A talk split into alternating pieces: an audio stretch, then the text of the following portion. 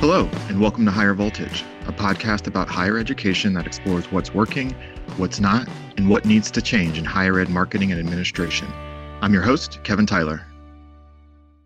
All right, President John Comerford. Thank you so much for joining me today on Higher Voltage. It's so great to see you again.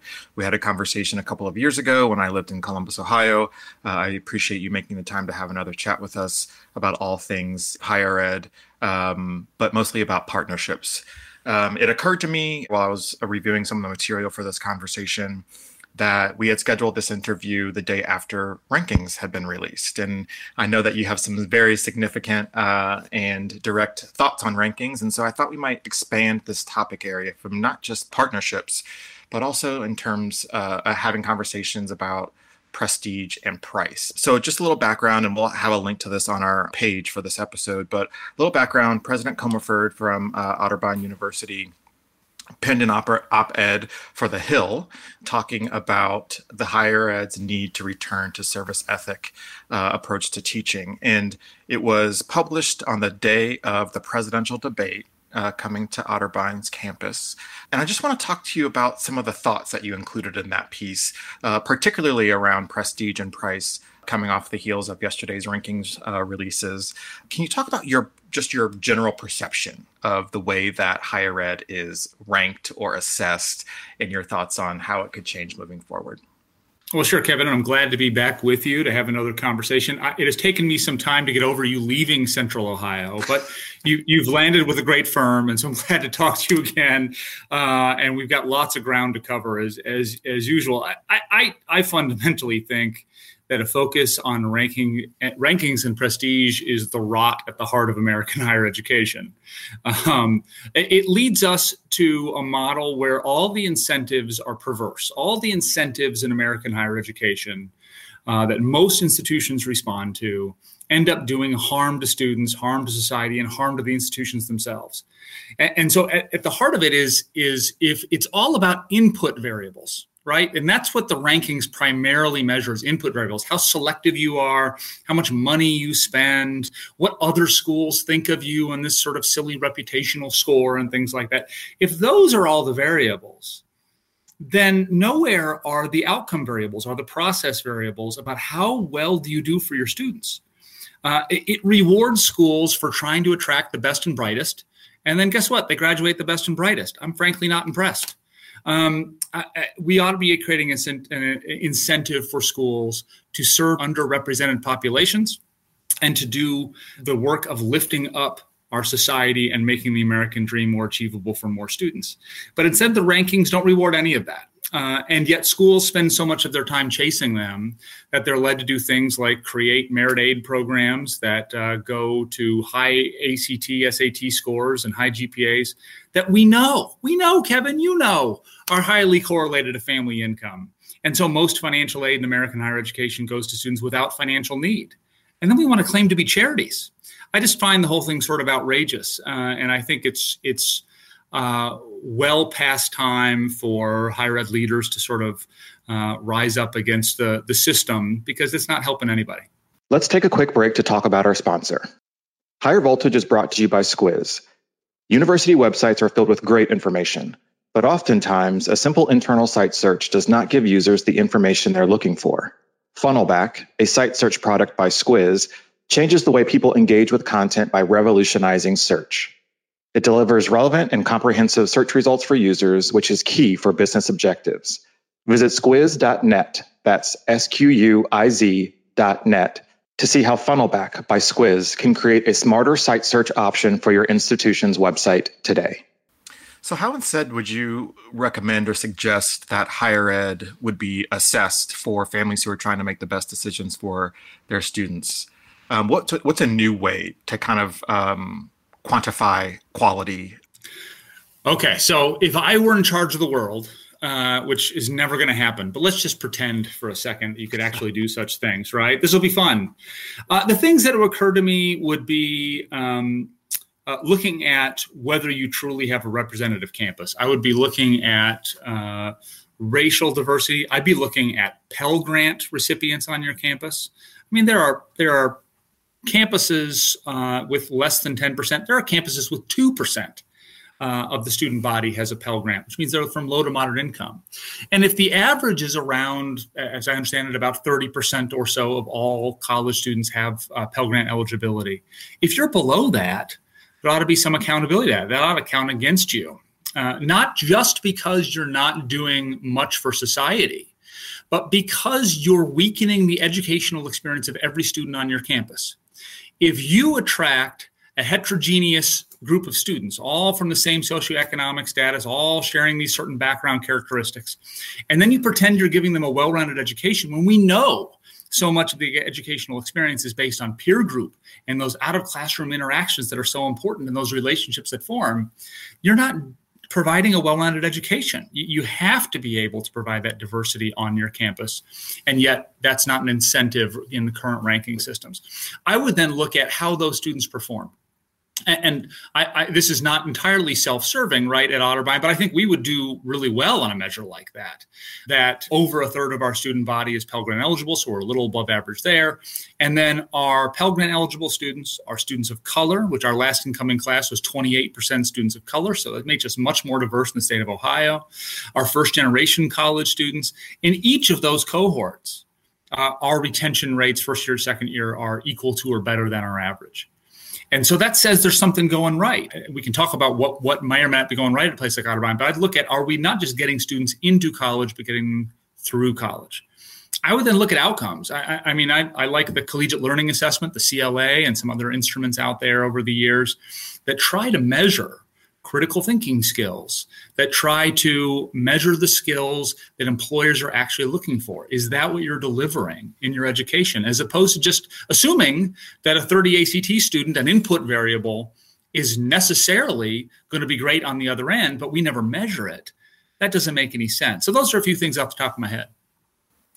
I love I love all of those points that you just mentioned, and one of the most striking points about your response there, and also that you bring up in your piece from 2019 in the Hill, is about the way a person can stay in school. The way that a school can retain a student is by making sure they know what the costs are going to be all the way through. Right?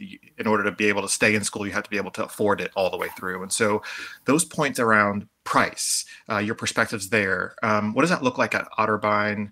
And what do you think about it kind of as an industry issue that people are looking at far more closely than ever before yeah, I, I, mean, if you look at the stats, the, the, trust in American higher education and colleges and universities has never been lower. And, and, that's our fault. And it's because of things we do, like the pricing game we play, where th- this is, I'll, I'll, totally own our sector did this. And independent uh, four years invented this in the 90s, where there's a sticker price that no one actually pays and then the discounts are vast majority of that aid is in merit aid. So the, the discount all goes to students without any measure of, of financial need. What that does, it creates this artificial inflation where that sticker price goes up and up and up, even though the net price, for the most part, in higher ed hasn't really changed, as I understand. Now, public universities chasing prestige in their own right are picking up that model as well and providing lots of internal discounts, primarily in the form of merit aid. And, it would be really nice if we could stop playing that game. However, we need a better educated consumer base. Unfortunately, students and their families have bought into this. They assume the $40,000 school is better than the $30,000 school, even though one might have a 75% discount rate and one might have a 50% discount rate. So the net price is, very similar, if not the same. It just doesn't resonate. Um, and so we need a better educated consumer base. We need to be honest with the students coming to us. Uh, the problem for an individual institution like Otterbein is we can't be the one that bucks the model because, given the consumer's understanding of price equals quality, we don't want to be the highest in the group, but we also can't really afford to be the lowest and be perceived as the least quality in the group. And so we've done a couple of things. One is who's really punished in this pricing game we play is first generation students who don't understand the sticker price isn't real what they understand is, oh, that's thirty, forty thousand dollars a year. I could never afford that. My family doesn't make that much in a year. I can't even look at that school, so they don't apply. We can't package their financial aid, and they're blocked out of schools like ours. And so we've done something we call the Opportunity Scholarship, where how do you get to that population and make them understand you're affordable? You, you don't uh, the FAFSA and then waiting six months for a financial aid package and all these forms, and, and, the federal government's made this very complicated. How do you cut through that? So we just said, hey, if you're from a family income in Ohio that is $60,000 or less, Otterbein will meet your full need for tuition, period. And that's clear, understandable, and that's where we're seeing the growth in our classes, especially pre pandemic. It was all from these underrepresented populations because we had found a signal into them about our affordability. Then, for all of our other students, one of the games that, that schools play with price is we will give you a steep discount your first year. But then one of the reasons that sticker price goes up year over year over year, and many times the rate of inflation, is because that discount stays the same. And so if I, if let's say I have a 50% discount rate, if I raise my sticker price 5%, your out of pocket has gone up 10% because we're not discounting that 5% increase, right? And that's a really unfair practice because that means by the time you're a senior, you're often paying 30, 40% more than you were as a first year student. That's not fair. That, that's that's just unconscionable. And so we've got to be able to let students plan for the four years ahead. And rather than locking in that senior year price up front, which is what some of these tuition schemes where you pay one rate for four years, what we've done is tuition transparency. We just said, hey, listen, it's going to go up 2% a year. It's inflationary. The price of things goes up. You can plan for it. No surprises, 2% a year. So you know what you're dealing with. And that's called tuition transparency. Which I think it, I mean, it feels revolutionary, but it's like not at the same time. like being yeah. able to plan for expenses is something that uh, we've all tried to like be taught, et cetera. And I think from a higher ed perspective, it's just not talked about as much as you are talking about it uh, in the world. And I'm curious about what it's like to be uh, a president of a university with viewpoints and perspectives around prestige and price like the ones that you have have other people kind of like jumped on your bandwagon to join this conversation or do you get a lot of pushback? Is it like what is it like to be a person who thinks like you in this space well, the first key, Kevin, is don't take a job at a school that's elitist because you won't last long, right? I, I, if I if I count my lucky stars or anything, it's that we can introduce these types of programs, really put access and affordability in the front of our mission, and not have to be abashed or ashamed about that, and to be on a campus where there has been no meaningful pushback. The faculty or alumni or whoever haven't organized against this because they want prestige. I'm not saying everyone here walks around with exactly the same thoughts on this issue, but as a general rule, Otterbein has always had this sort of bent to it. And I guess, Kevin, I came to it, uh, as you know, I was president of Blackburn College in Illinois before I was here, and that's a work college. Uh, that that's a school where 75% of the students were Pell Grant eligible, uh, where it was proudly the lowest sticker price uh, private in the state of Illinois. And really, as a work college, was able to break that model. And so Otterbein is not and would not be a work college. That's a whole different model. But how do you take some of those mentalities where you don't have to be shy about this. And and uh, and sort of certainly uh, when this opportunity came along that was one of the primary things i was testing. Is that is this a school that's going to be a match for me in this regard? Because i don't want to play the elitism game and the rankings game. Uh, have other schools uh, uh, it's interesting. Uh, one of my theories is uh, that, and, and maybe the pandemic accelerates this. I don't, or maybe it delays it. I don't know. That as the demographics of 18 year olds continues to decline uh, in Ohio and the Midwest, and, and now, as I understand it, 49 of the 50 states, the demographics are moving in the wrong direction for growth. That other schools who are trying, fighting over those 30 ACT students, and we do too, uh, will wake up one day and say, hey, you know, Otterbein and, and a few other schools, they're, they're still growing. What are they doing? And we'll say, well, we're doing need based aid. We're doing tuition transparency. We, we've sort of trying to change the game here and chase a different population of students. And, and so I can't say there's been some groundswell, but I'm working on it.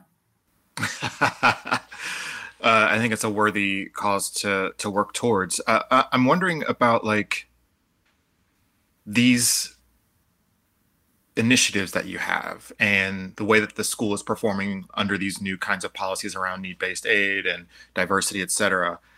Has Otterbein seen a drop in rankings uh, because of those decisions? And are you? I mean, I know that you're. I mean, based on what you say, it sounds like you're okay with that. But I just want to see if there's has been that drop because you're focused on different things that feel more substantive for the people you're serving. Interestingly, no. Uh, uh and hmm. uh, it, it's funny. Have you heard Kevin Malcolm Gladwell's podcast, Revisionist History? Because he did yes. a, a, yeah a few episodes on the rankings, and one of his theories, which which I don't know if it's true or not, is that U.S. News in fact punishes schools that speak out against their system uh, in the rankings. I don't I don't know that anyone at US News is paying attention to a small liberal arts college north of Columbus, Ohio, and so maybe we're just on the radar. Maybe they don't punish schools. I don't have any idea. We've seen our rankings increase. In fact, you just mentioned that rankings came out, uh, you know, in the last week or so, and we're in the uh, regional comprehensive, you know, the Midwest comprehensive university list, and we went from 21 to 12 in just one wow. year which is a huge jump in a year.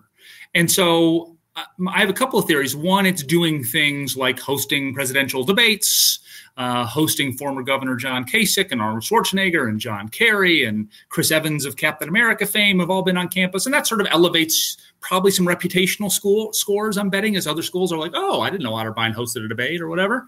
Um, and it might also be that um, uh, not just me, but other leaders here speaking out and being leaders in the region and in higher ed, or trying to be, raises the awareness of a place like Otterbein and might change its reputational scores. That's just a theory, though. I have no sure. idea. Sure.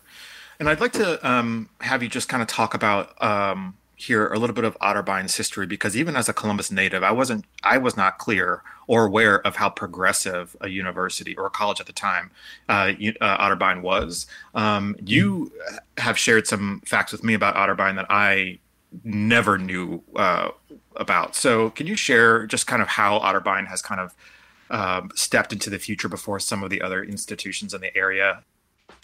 I'd love to. Well, and this is one of the reasons I was encouraged to come here just a little over three years ago, is because of this sort of it matched what I was looking for. That uh, Otterbein was founded in 1847 and was the first school founded co-ed. There were a few other schools that that were co-ed before us, but we were the first founded as a co-ed institution and uh, we were the first to put women and men in the same classrooms. That, that co-ed institutions at the time there were very few, uh, and and the general mentality was that men and women were preparing for different fields of work, or perhaps even that women couldn't keep up with the studies that men could keep up with, uh, and so they were they, while there were women at the school, they were in very separate curricula. Uh, that was never we've never done that at Otterbein. There's never been sec- separate uh, courses or curricula uh, based on gender. Um, we were the first to have women on our faculty from the very founding. We had two women on the faculty. Our first graduates were women. So there's this gender equality from the beginning. That extended to we we enrolled uh, students of color before the Civil War, and I, I, I can't claim that it's always been a straight line. We've always done the right thing there, but our founders uh, were abolitionists and wanted deliberately to send a message in those first years about this being an inclusive community. Uh, and so that was important from the beginning.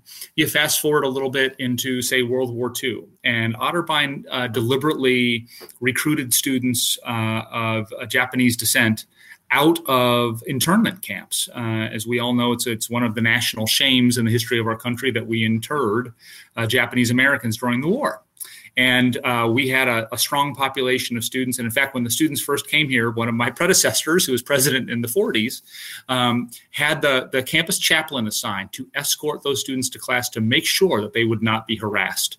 Uh, and once that worked for a few weeks and that stopped because the, they, in fact they were so welcomed and supported that they they they recruited their friends and colleagues of similar ancestry uh, and so this one of the phrases you'll hear around here is do the right thing before it's popular uh, and so there's points in history where where Otterbein did that. And today there are areas where we need to do the right thing before it's popular. And I think first and foremost are access and affordability issues. I can't agree with you more. Uh, I think that's so true. Um, and are there other efforts or initiatives that you've put in place or that have been put in place maybe before uh, your time there uh, that get at that uh, beyond the need-based tuition, et cetera? Are there other things that you want to mention here um, about access and affordability that you're that you're doing? Well, I, I think um, I, I, would I would dig a little deeper on our strong retention, uh, and so uh, at most American colleges and universities, you would see some achievement gap uh, for first generation students, students of color, low to moderate income students. We don't see that at Otterbein. And if you look at our data, because people, you know, sometimes I'll say that to a colleague from another school and they'll say, Really? How did you do that?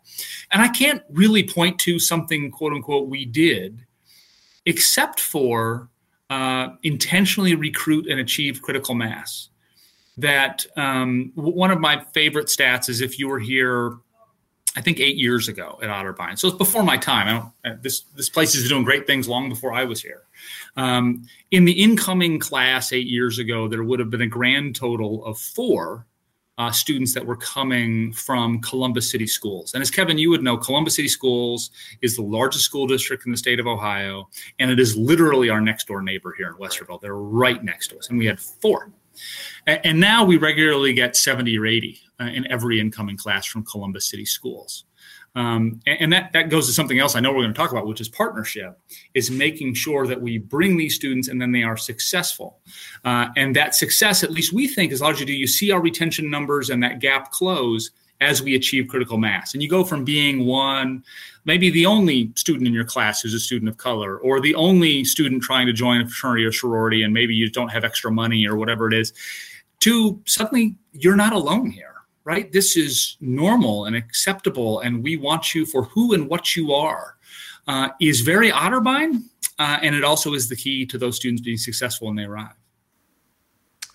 This is, uh, I think, a perfect segue into the third P of our conversation. We've covered prestige and price, but uh, there are some really exciting initiatives around partnerships that exist at Otterbein University. And I'd like to start by um, just you giving kind of a high level of your view of what partnership, the role partnerships play in an educational experience for the students, faculty, and staff at, at Otterbein.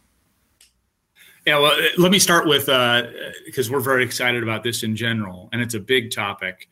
I, I think where we have been traditionally in higher ed is the quote unquote ivory tower on the hill, right? Yeah. And and we've sort of prided ourselves on our disconnection from the society and world around us, right? And and that comes it doesn't come from a bad place, Kevin. It, it comes from a place of we walk around thinking about uh, philosophy and, and don't and we we live at this 30,000 foot level and that's part of what we teach and, and that's a good thing not a bad thing right? We're not a training place. We, we think big thoughts and that's a good thing but the disconnection part of it is not. Um, and so how do we through the entire life cycle of a student, the entire life cycle of a human being, connect in partnership to serve people when and where they need to be served. So the mentality can't be, well, you bring students to us and we want them to be a certain type. They need to be prepared in a certain way and be able to pay a certain bill and whatever. So we're choosy on that end. And then we'll put on a program that we think is important but we're not going to talk to employers about what they want. We're just going to just, you know, we're going to teach what we think is important and, and, and what the workforce demands are, what the economy needs, what employers want. But We're not going to ask those questions. That, that has to stop. And I think it ha- has on many campuses. But at Otterbein, it's about partnership with K through 12. How do we get, if we're in a declining demographic environment, how do we get through that? It's by getting more students to go to college, right? Uh, and so that's about K through 12 partnership. We can talk more about that if you want to. Then it's about workforce development. That's what we are. We're, we're workforce developers. Um, and so, how do we bring employers into that conversation? In our case, actually onto campus in a building we call the Point, where they work with our students hand in hand in R and D projects right here as part of that experience. Uh, and then it goes on to adult learning. Uh, gone are the days where you can just go to college and say, "Well, that's it, done with that." Uh, I don't have to go worry about school anymore. The economy, everything about our world is changing so fast that anyone with that mentality is going to get left behind. And so, how do we get more into adult degree completion, graduate programs? How do we break out of the degree mold? Not we're still do degrees, but not everything we do has to be a degree program. Right. Not everything we do has to carry academic credit. Maybe there's just something we can do that's a upskilling six week session for uh, whatever profession, and we can be that because that's what we do.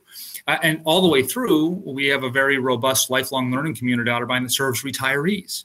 And so you have you, you recognize you're part of a system. You're not the ivory tower on the hill. You're an important part of this ecosystem, and the only way this works well is through intentional partnership. Oh my word! When you, whenever I hear you talk about this, I get so excited that there is a space and a person who is championing these kinds of things because it's. I just, it just seems so common sense and so like of course schools would think about this but it just isn't that way and so um, I just get super amped when you talk about it in the way that you do because obviously it's a passion of yours, and the way that you're doing it at Otterbein is pretty fantastic. So um, let's start with the K through 12 partnerships because I really want to save the point for last because I think that is just absolutely fantastic. So let's dig into K through 12 and what that looks like at Otterbein University. So K through 12, uh, we intentionally cultivate uh, relationships with at the school district level. We, we do. We have admissions reps like every other school does, and they go in and they know high school counselors and they visit the schools, and we do that too, right? That's important. Of course. Yeah. Um, but we're we're talking at the district level about what are they worried about, what are they trying to do, and, and a few things emerge from that. Uh, and it depends on the school district. Some school districts are very worried about teacher professional development and retention. And so we have we have contracts with several school districts where their teachers take Otterbein graduate courses, sometimes even offered on site in that school district. And it's on the topic that uh, the school district wants to emphasize. So it might be um, uh, serving students with disabilities. It might be gifted education. It, it, you name the topic, we can deliver it with our great education uh, department faculty members. Uh, and the school district pays the professional development cost. The teachers then get to choose. Actually, I, I love this innovation that our, our faculty had here. Is the teachers choose halfway through the experience whether or not they want graduate credit for it. Some teachers are working towards a master's degree, some aren't, and there's some different requirements. And so you can do it just to, to better yourself as a teacher, or you can actually work and apply that towards a graduate program. And again, it's a I think an innovation that you don't have to. Th- those programs can run uh, parallel to one another for a while. Um, so there are other school districts where we are very interested in increasing access and affordability. Columbus City Schools is our natural partner in this regard, but we we launched a program called the Urban School Districts Initiative, where we partnered with a number of schools that serve higher than average student bodies with uh, free and reduced lunch and, and other family income issues that we know are going to get in the way of their chance to go to college. And we targeted financial aid. We targeted uh, that need-based financial aid. Uh, we made sure to reach out to the high school counselor staff and parents to put on programs about how to pay for college. Recognize that in these lower income school districts, often the counselors are overwhelmed. Right. They have 500 students assigned to one counselor, and so they need help, and we need to be there to help them. Uh, it's even gone so far as uh, a really cool thing that happened here a couple of years ago was we were seeing, as I mentioned before, these these increasing numbers of students coming from Columbus City schools, and we noticed that they weren't doing well in our math class. You know, the, the, the college algebra course that most new students have to go through just wasn't wasn't clicking for these students for whatever reason. And so again, our education faculty and our math department faculty went to Columbus City schools, put on a summer program. We got a grant for this, where they worked with the high school math teachers so that we could better understand how they were teaching math in the high schools. And those high school teachers could better understand how we were teaching math at Otterbein and in higher education. And after that program, those performance gaps closed because we reached out to a partner and we figured out what the problem was and we worked together to solve it. We didn't complain, oh, well, these students aren't ready for college. You don't hear that phrase here.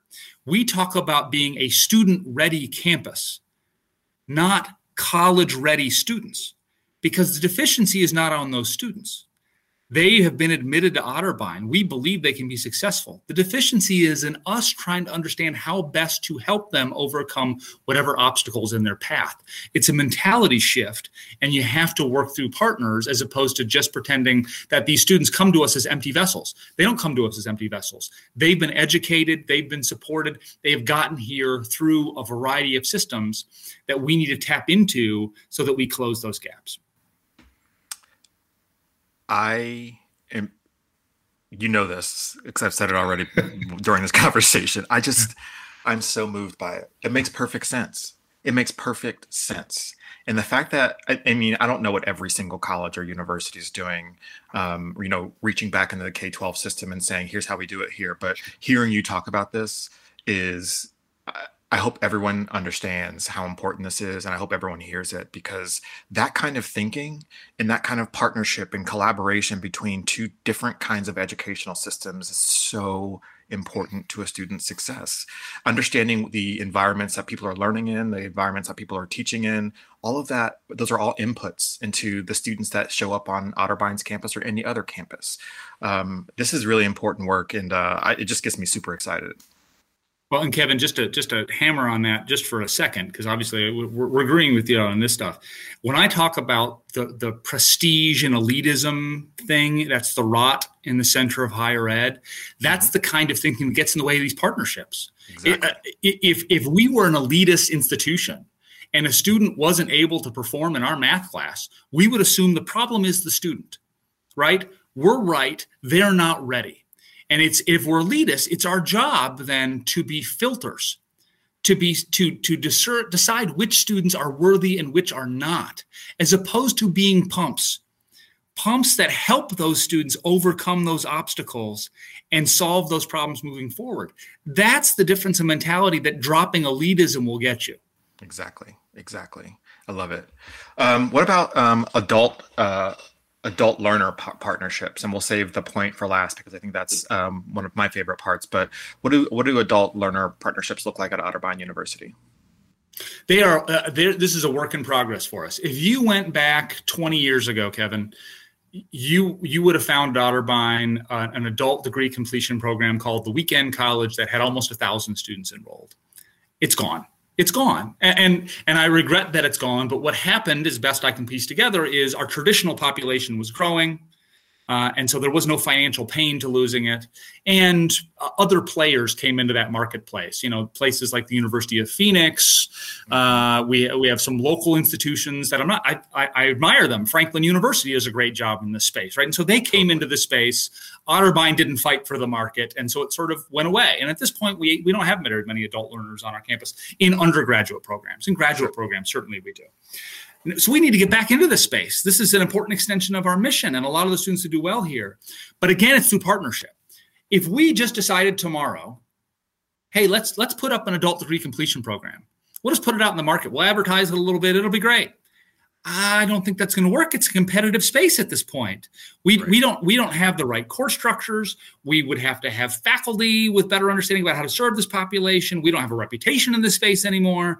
And so our partner in adult degree completion is going to be Columbus State Community College. Mm-hmm. Columbus State Community College has actually moved their Westerville Education Center, which used to be on the other side of town, onto our campus.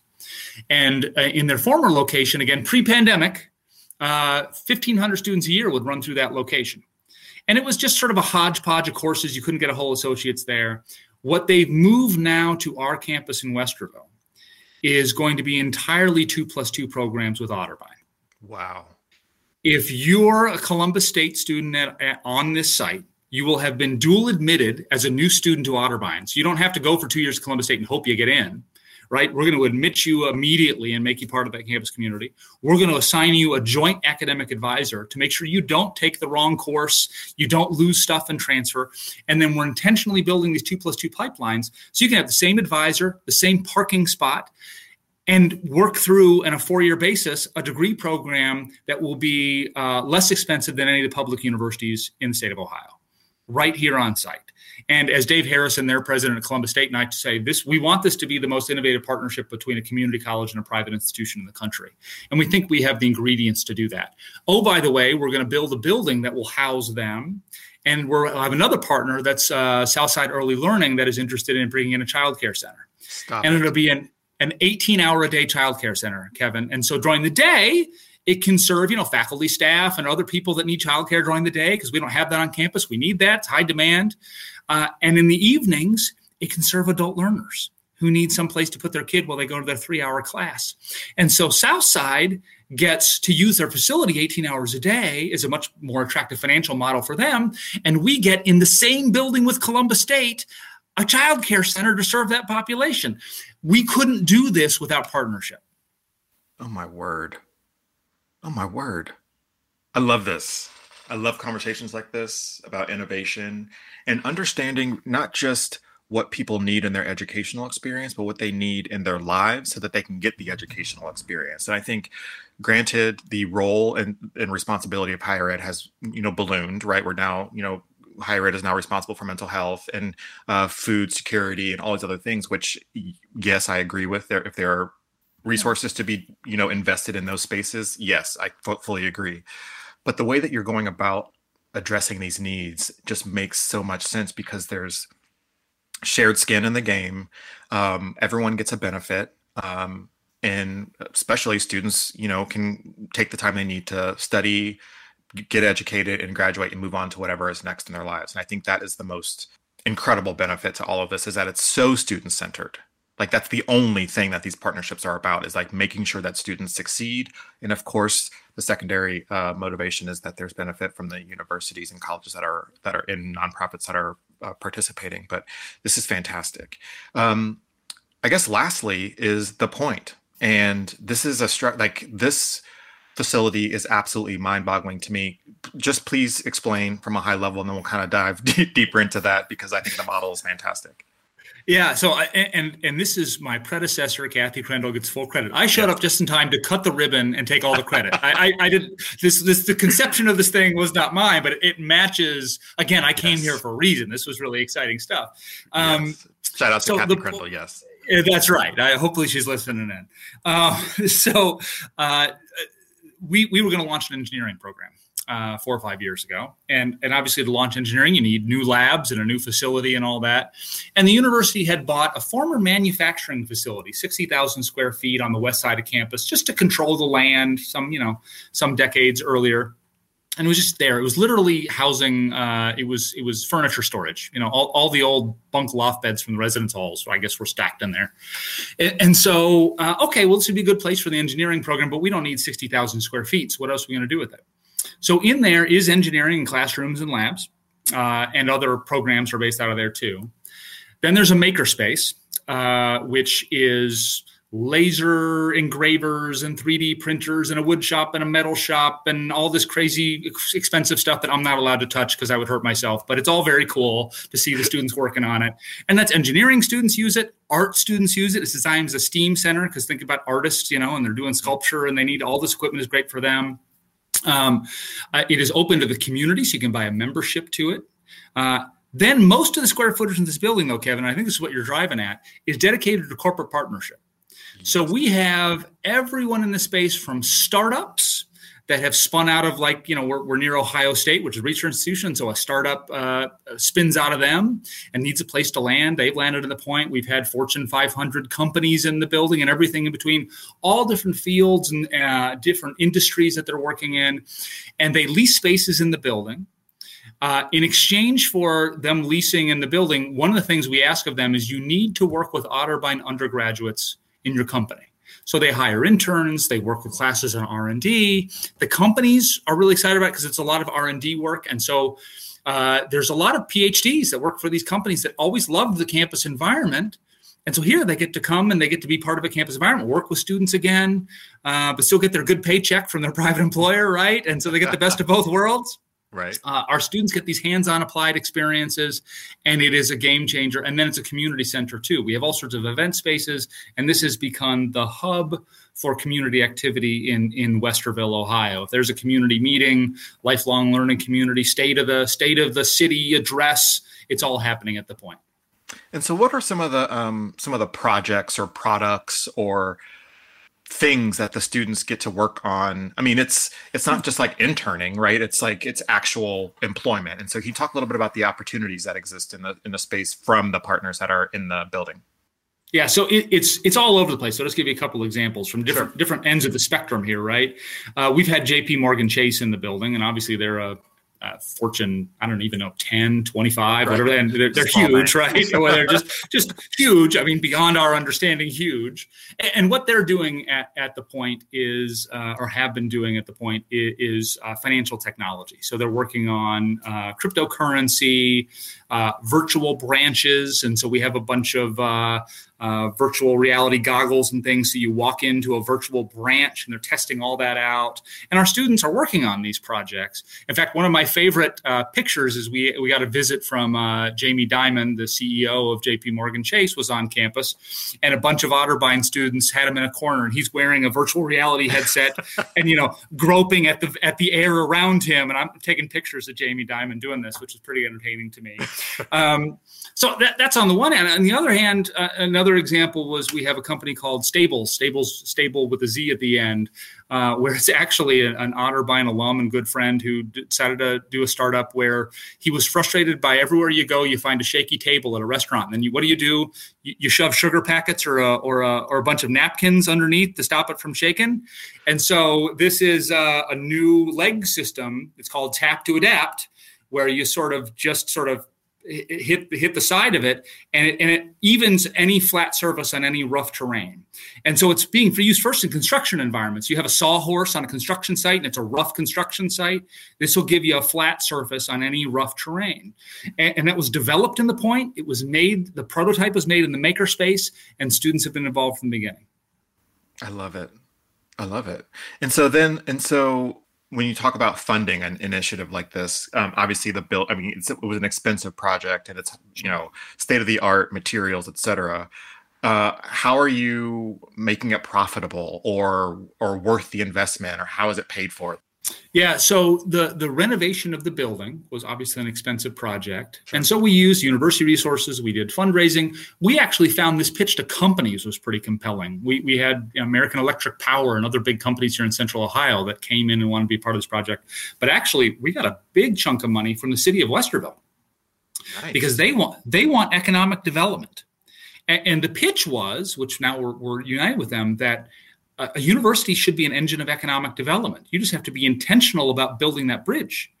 And so instead of our traditional model on college campuses, well, that's the art building and that's the science building and that's the theater building, you know, this sort of shook it up. And it's hard to describe the point in, in a short way because it is the bridge from the university into the economy, into employers, into corporate America, into the community.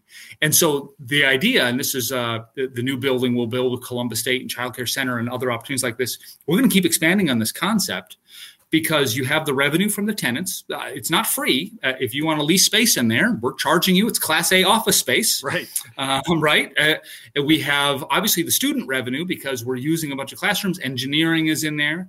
We have some modest revenue from the makerspace, people joining that and, and getting access to all those cool machines and equipment in there. Uh, and then uh, the thing that I can't quite quantify is I think it has a huge impact on student recruitment because most campus tours, let's face reality here, are the same thing. It's yes. a leafy green campus, and you've got an old building that's 100 years old, and we've got one too. It's Towers Hall. It's beautiful, and it has ivy on it. And you talk about faculty who you know know your names in a close, caring community, yeah. and you talk about diversity. And yeah. I, I mean, we're all given the same stupid tour, right? It's there's and it's all true. We're not lying, but it's you can't tell the difference. You will not find another building like the Point on any other college campus anywhere near us. Maybe in the country, I don't know, but certainly not in our market here. And so the tour starts and ends at the point. And you pass Towers Hall on the Leaf Green campus on the way. But the point of seeing students in these environments working with employers, we take your outcomes, your what you want and your career goals seriously, and we're going to do these hands-on applied things. That's what makes, I think, a different. When you walk away from Otterbein, you're like, huh, I saw something I didn't see on the tour at that other school. Right. And so there's an impact, I think, more broadly beyond uh, just the revenue that that square footage produces. So I'm glad you brought that up. So uh, uh, I'm curious about um, when you take into all of take into consideration all of what we've talked about today, the your thoughts on price and prestige um, your views and action and initiatives around partnerships at all levels of uh, the educational spectrum. Have have these things changed the way that you market Otterbein University? Have the stories shifted? Do you say different? Is there a different language that you use because of the different way that you deliver an experience? It's a great question from a marketing guy too, Kevin. That, that's you're you're absolutely right. You're, you're hitting on the right thing. I, I, again, I, I, don't. No one's doing this on purpose. But one of the other weaknesses of American Higher is we're not very differentiated. You you can't exactly. tell campuses apart. And we have we already have a consumer base that is not well educated in telling the difference. They turn to things like rankings as a result because we don't do a good job of telling the difference. So it's it's not about being better or worse. It's about being distinctive as your institution. I would never say that we're better than Ohio State or worse than Ohio State, but we're very different. We're not better or worse than Ohio Wesleyan or Capital or Denison or you name it. You know all the competitors around here, mm-hmm. but we're different. And are you clear about that?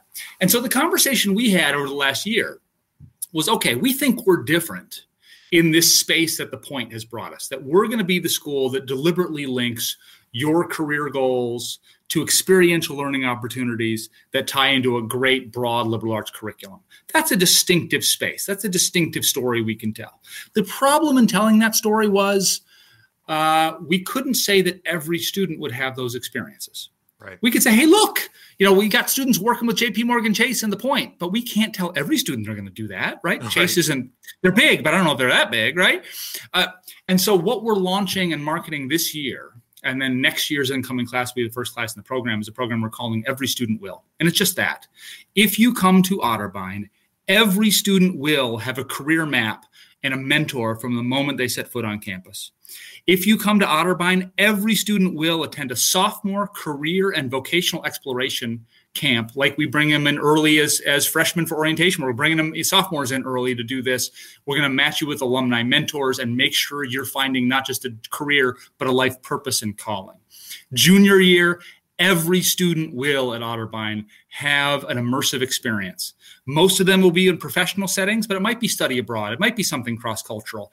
Every student's going to have that co-curricular life-changing thing that doesn't always happen in the classroom. Senior year every student will have an intentional uh, uh, transition plan working with alumni in their field. We're going to do an adulting 101 thing as part of the senior year seminar personal financial literacy, media literacy, so you know you're being lied to. These sorts of life skills that we need desperately college grads to have that we hope they get in the curriculum, but how do we make sure every student will? And so we're actually doubling down, not just marketing wise, but in developing the program to make sure we can deliver this for every student. Uh, I have two more questions that uh, your, your response has kind of triggered for me in my brain. The first is as you start to broaden I don't want to call it offer, broaden the spectrum of care that you're offering mm-hmm. students. How did you go about hiring and filling the gaps in the workforce to start to like that's and that's a major investment. Like not every college can just start hiring people to to meet these new needs for for uh, students. Um, what did that look like, just kind of a, from a high level? The first thing I'd say, Kevin, is is we probably haven't hired enough and we have relied on a remarkable group of creative and dedicated faculty and staff who have gone above and beyond to make these things happen, right? We've hired a few new positions. There, there are positions, say, for example, that run the point and manage corporate relationships now and things like this. But it's not some wholesale, as you know, we're not a wealthy institution. We're, we're, right. we're not a poor one either. We're somewhere in the middle, right? And so uh, it's not like we had a, the, the money tree that grows out back of Harvard doesn't grow here, right? It's, I, don't have one. Um, and so we have to make tough choices about resource allocations.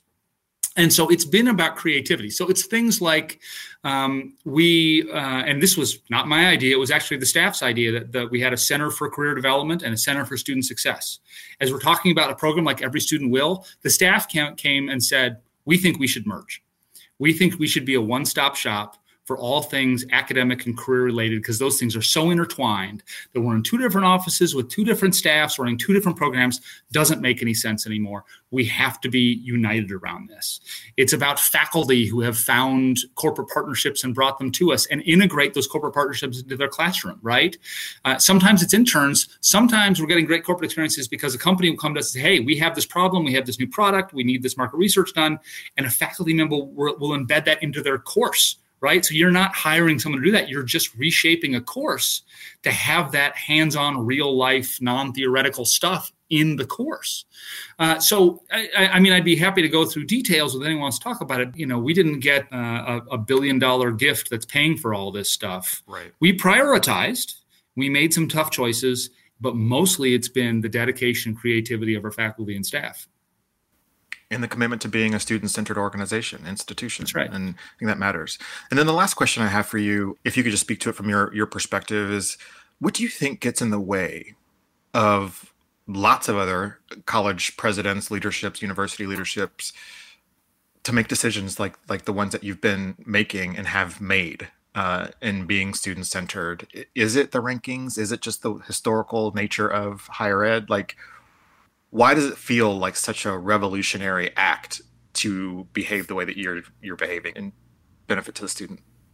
Yeah, I, I don't have a great answer to that to that question. That's a terrible premise to an answer, but I'm gonna give it to you anyway because I don't I don't pretend to understand that entirely. Totally I think I think it is such a challenging environment for most institutions in higher ed right now. The shrinking demographics, the more competitive environment, we're all out trying trying to out discount each other. Um, and what what you're hearing and that what sounds exciting from Otterbein is that we're not going to play that game. We're going to play our own game, right?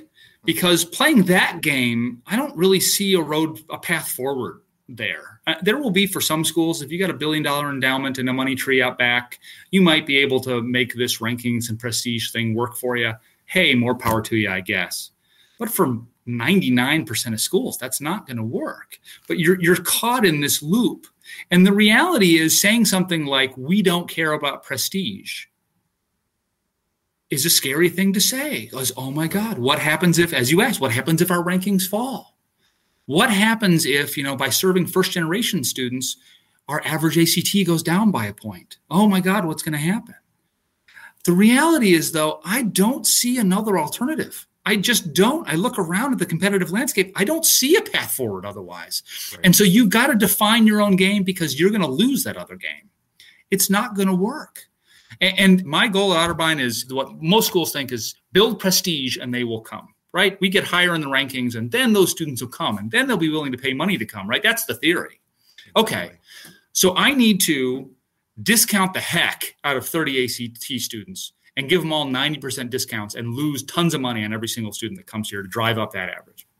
I need to do silliness like uh, spend all sorts of money marketing myself, not to families, but to other campuses so that they vote for me higher on these rankings forms, right? It incentivizes all these things that are only going to cost me money. I'll add one more. I need to attract those 30 ACT students that are from higher income families. I need to build a Disneyland campus. I need a Starbucks in every corner. I need a lazy river. I need a climbing wall. I need apartment style residence halls. I need all this stuff that costs tons of money, but has no impact on education. None. In fact, you could argue it hurts education. But that's what you have to do to compete in that space. And so you are then stuck with declining revenue per student as you're trying to discount and buy those high ability students and increasing cost to operate your Disneyland campus. Lower revenue per student and higher costs of operations is not a path I'm interested in. And I think other schools will wake up to that fact. That's it for this week's episode of Higher Voltage. We'll be back soon with a new episode, and until then, you can find us on Twitter at Volt Higher Ed, and you can find me, Kevin Tyler, on Twitter at Kevin C. Tyler 2.